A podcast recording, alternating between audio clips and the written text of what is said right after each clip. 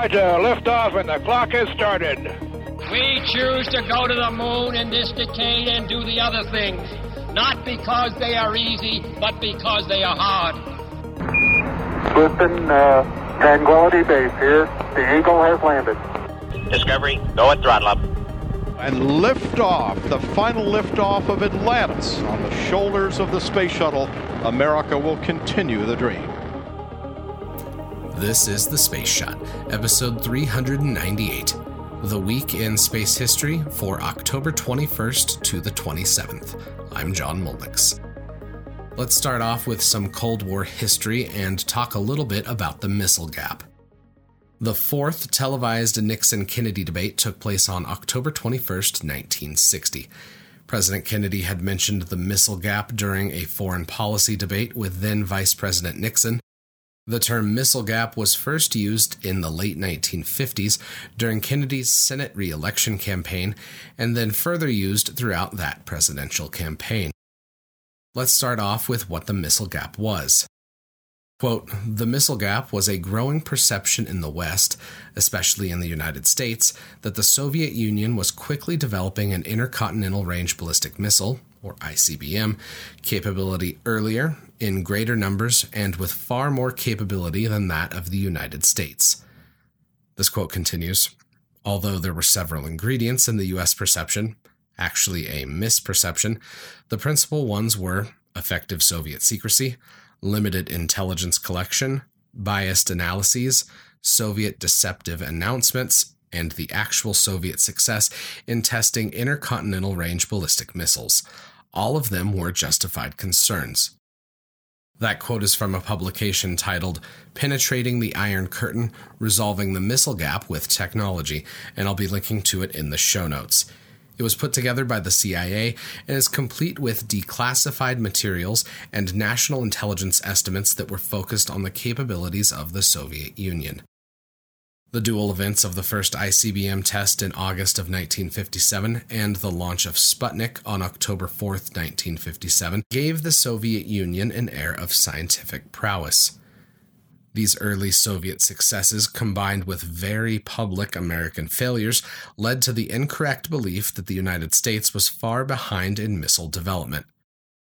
In the early 1960s, during these presidential debates, the gap was actually in favor of the United States. In Closing the Missile Gap by Leonard Parkinson and Logan Potter, they described the initial national intelligence estimates that were made up until the launch of Sputnik. The lack of reliable information on the specifics of the Soviet program meant that these national intelligence estimates were best estimates of Soviet capability. There's an interesting table that shows how many Soviet ICBMs were in existence and how many were thought to exist. In January 1960, the estimate stood at 10 ICBMs. By 1961, it had ballooned to between 140 and 200, depending on the estimate. By mid 1963, the estimates had grown further, now ranging from 350 to 640 ICBMs. In actuality, the Soviets had four launchers in the mid 1960s and only 91 by mid 1963. Quote, effective Soviet secrecy, limited intelligence collection, biased analyses, and deceptive Soviet announcements. Erring on the side of caution, Kennedy had tried to paint the Eisenhower administration as flat footed when it came to responding to the Soviet technological advances in intercontinental ballistic missile technology. The reality on the ground became clearer with the Hyland Panel report that looked at how many ICBM launch pads were in operation. Concluding that there were no more than 25 operational pads, the panel believed that the Soviet ICBM threat, quote, should be materially downgraded and that the missiles did not represent an adequate first strike capability. Now, let's get to some space history. The crew of Apollo 7 splashed down on October 22, 1968. Apollo 7 proved the performance of the redesigned command and service module, and it helped pave the way for later Apollo missions. The Soviet Venera 9 lander touched down on Venus on October 22, 1975. This spacecraft brought us the first pictures from the surface of another planet. The lander was exposed to temperatures around 900 degrees Fahrenheit and pressures from the toxic atmosphere that had crushed previous landers that had made it to the surface of this hellish world.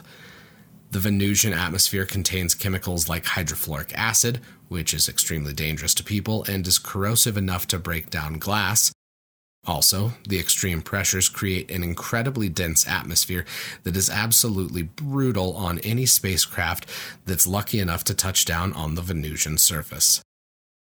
On October 22, 1992, the crew of STS 52 lifted off on a nine day mission where they deployed the Laser Geodynamic Satellite 2 into a medium Earth orbit. This interesting satellite looks a lot like a golf ball its surface is covered in retroreflectors that allow for ground stations to bounce a laser off of the satellite.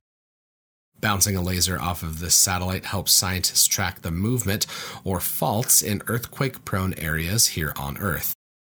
The satellite is a joint program between NASA and the Italian Space Agency, as well as scientists from over five countries. Next up, we've got the Space Shuttle Discovery, Discovery lifted off on the STS 120 mission on October 23, 2007. This was an International Space Station assembly mission, and it delivered the Harmony module to the ISS. Discovery's crew joined the astronauts already on the station. At the time, there was just three people on the ISS due to the station not having the necessary life support setup for a larger crew. The Harmony module is a utility hub for the station, and it provides, quote, air, electrical power, water, and other systems essential to support life in the station. STS 120 and the ISS Expedition 16 crews were both commanded by women. Discovery and the STS 120 mission was commanded by Pamela Melroy, and Expedition 16 was commanded by Peggy Whitson. Melroy's shuttle flight was the second time that a shuttle had been commanded by a woman after the flight of Eileen Collins on STS 93. Peggy Whitson was the first female commander of the International Space Station, an accomplishment she repeated during Expedition 51. These missions in 2007 were the first time that two female commanders were in space during two different missions.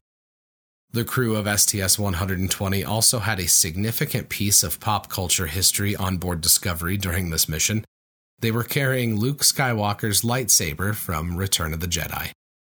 Now, before you get your hopes up, nobody was able to take it out and take a photo op with the lightsaber while in space, which is a bummer. I felt a great disturbance in the Force when I found that out.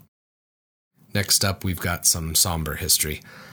October 24th, 1960 is a very sad day. The Nedelin catastrophe was an accident that occurred with a fully fueled R 16 prototype missile on a launch pad at the Baikonur Cosmodrome. The second stage engines experienced a short, which caused them to start, resulting in the second stage burning through to the first stage of the rocket, which detonated it. The resulting explosion killed 78 people according to official numbers, but unofficial numbers range from 92 to 126 deaths.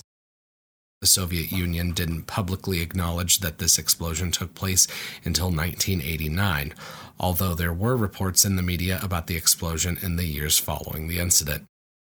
A rushed development schedule and lack of necessary safety steps combined for explosive results when the hypergolic fuels ignited on the launch pad.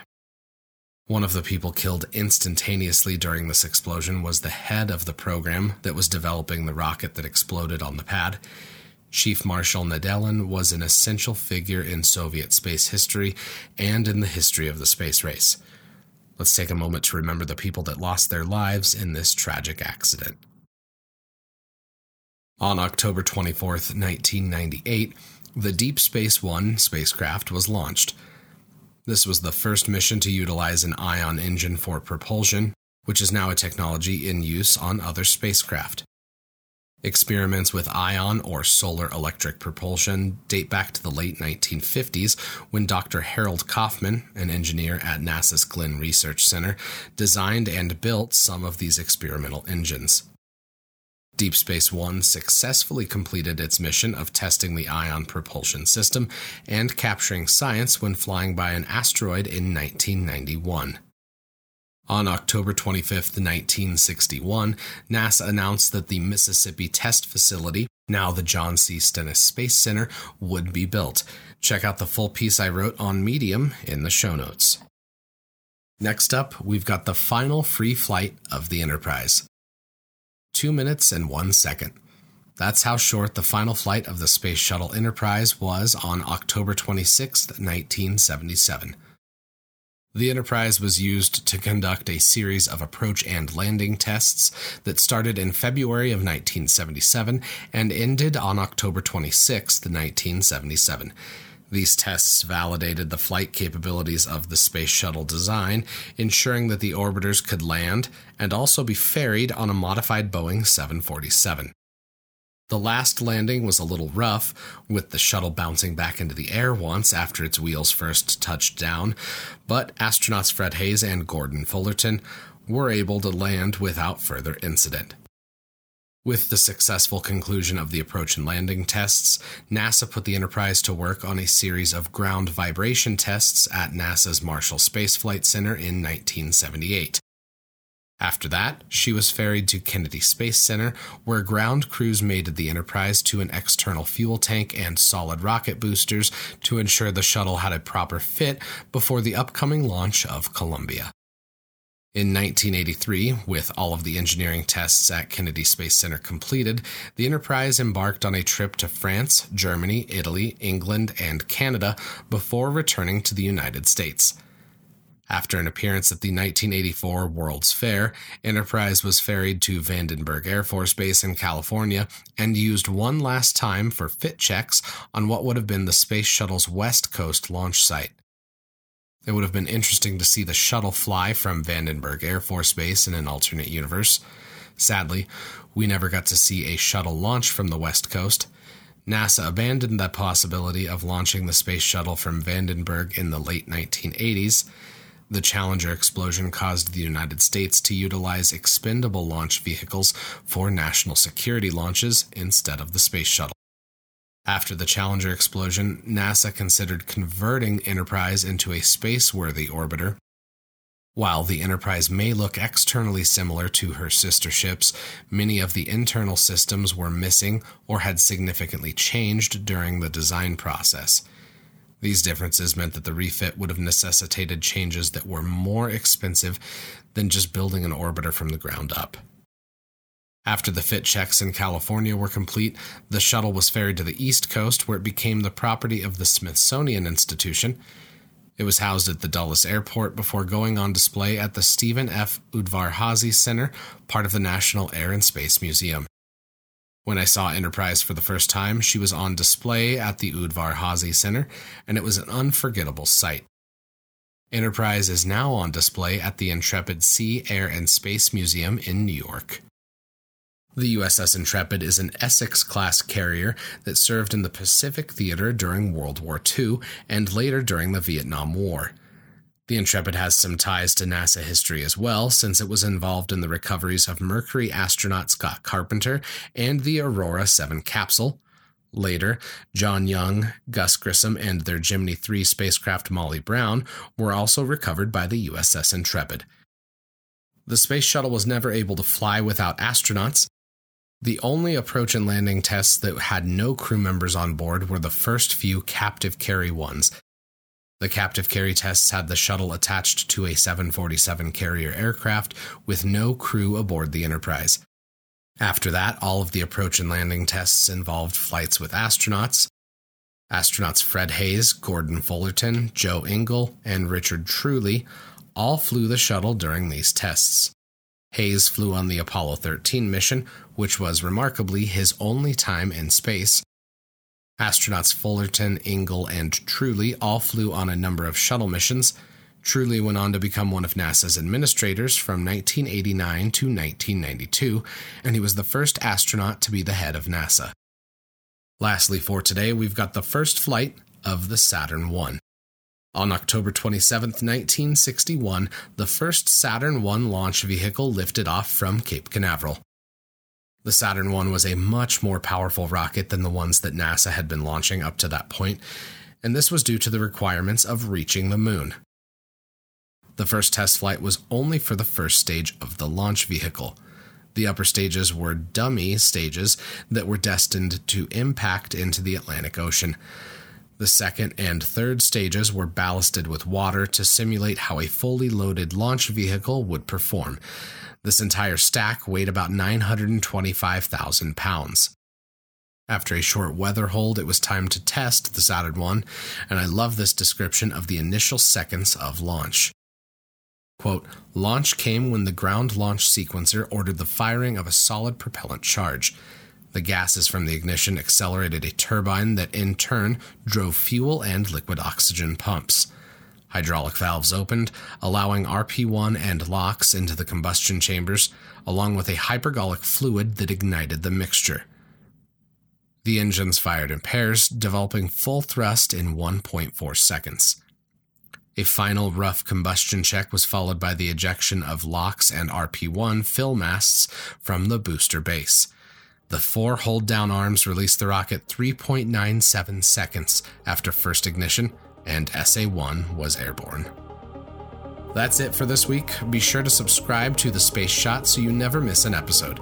I'd also love it if you could leave a review in Apple Podcasts, they help more people find out about the show.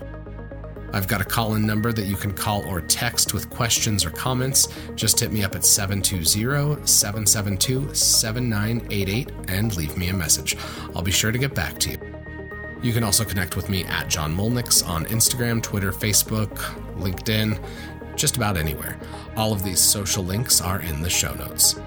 Until next time, I'm John Mulnix, and I'll catch you on the flip side.